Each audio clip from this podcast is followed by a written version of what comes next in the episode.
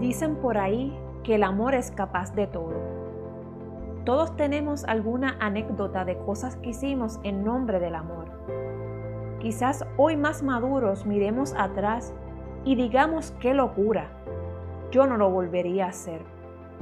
O si tuviera la oportunidad lo haría otra vez, porque esa acción trajo frutos a mi vida. ¿Por qué hacer, dar e incluso arriesgar tu vida por alguien que no lo merece? ¿Quién es capaz de eso?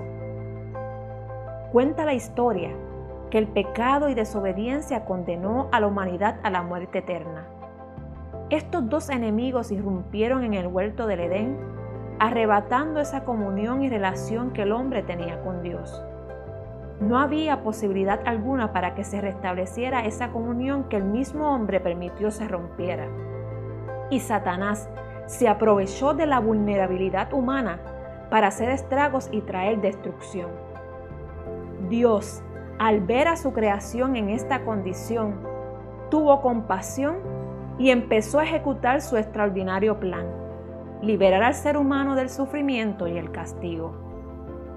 Cada vez más la humanidad se daba a los placeres de este mundo y le daban la espalda a Dios. Pasaron los días, semanas, meses, años y parecía no haber solución posible para rescatarlos. Dios Padre, en el tiempo perfecto y oportuno, decide enviar a su Hijo Jesús a la tierra.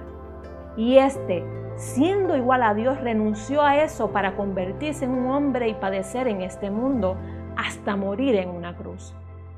Sobre Jesús estaba todo el peso del pecado, culpa y sentencia de toda la humanidad.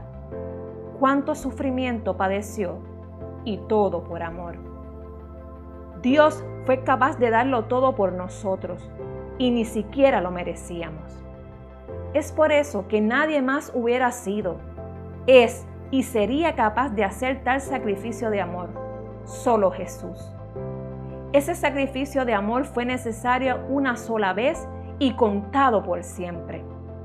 Te tengo una gran noticia. Todavía su amor, perdón libertad, restauración y salvación está accesible a nosotros. Tienes la oportunidad de un cambio verdadero y una vida nueva, porque Él venció, vive y reina por la eternidad. En esta hora, ¿no crees que el Señor merece la entregues tu corazón? Si decides entregárselo y dar ese gran paso de fe, solo tienes que decirle estas palabras. Dios, te pido me perdones y me ayudes a no pecar de nuevo. Creo que tu Hijo Jesucristo murió por mis pecados, que fue levantado de los muertos, que vive y oye mi oración. Invito a Jesús a ser mi Salvador y el Señor de mi vida, a gobernar y reinar en mi corazón, desde este día en adelante. Amén. Eres bienvenido, eres bienvenida a una nueva vida en Cristo Jesús. Eres hijo, eres hija de Dios y su presencia habita en ti.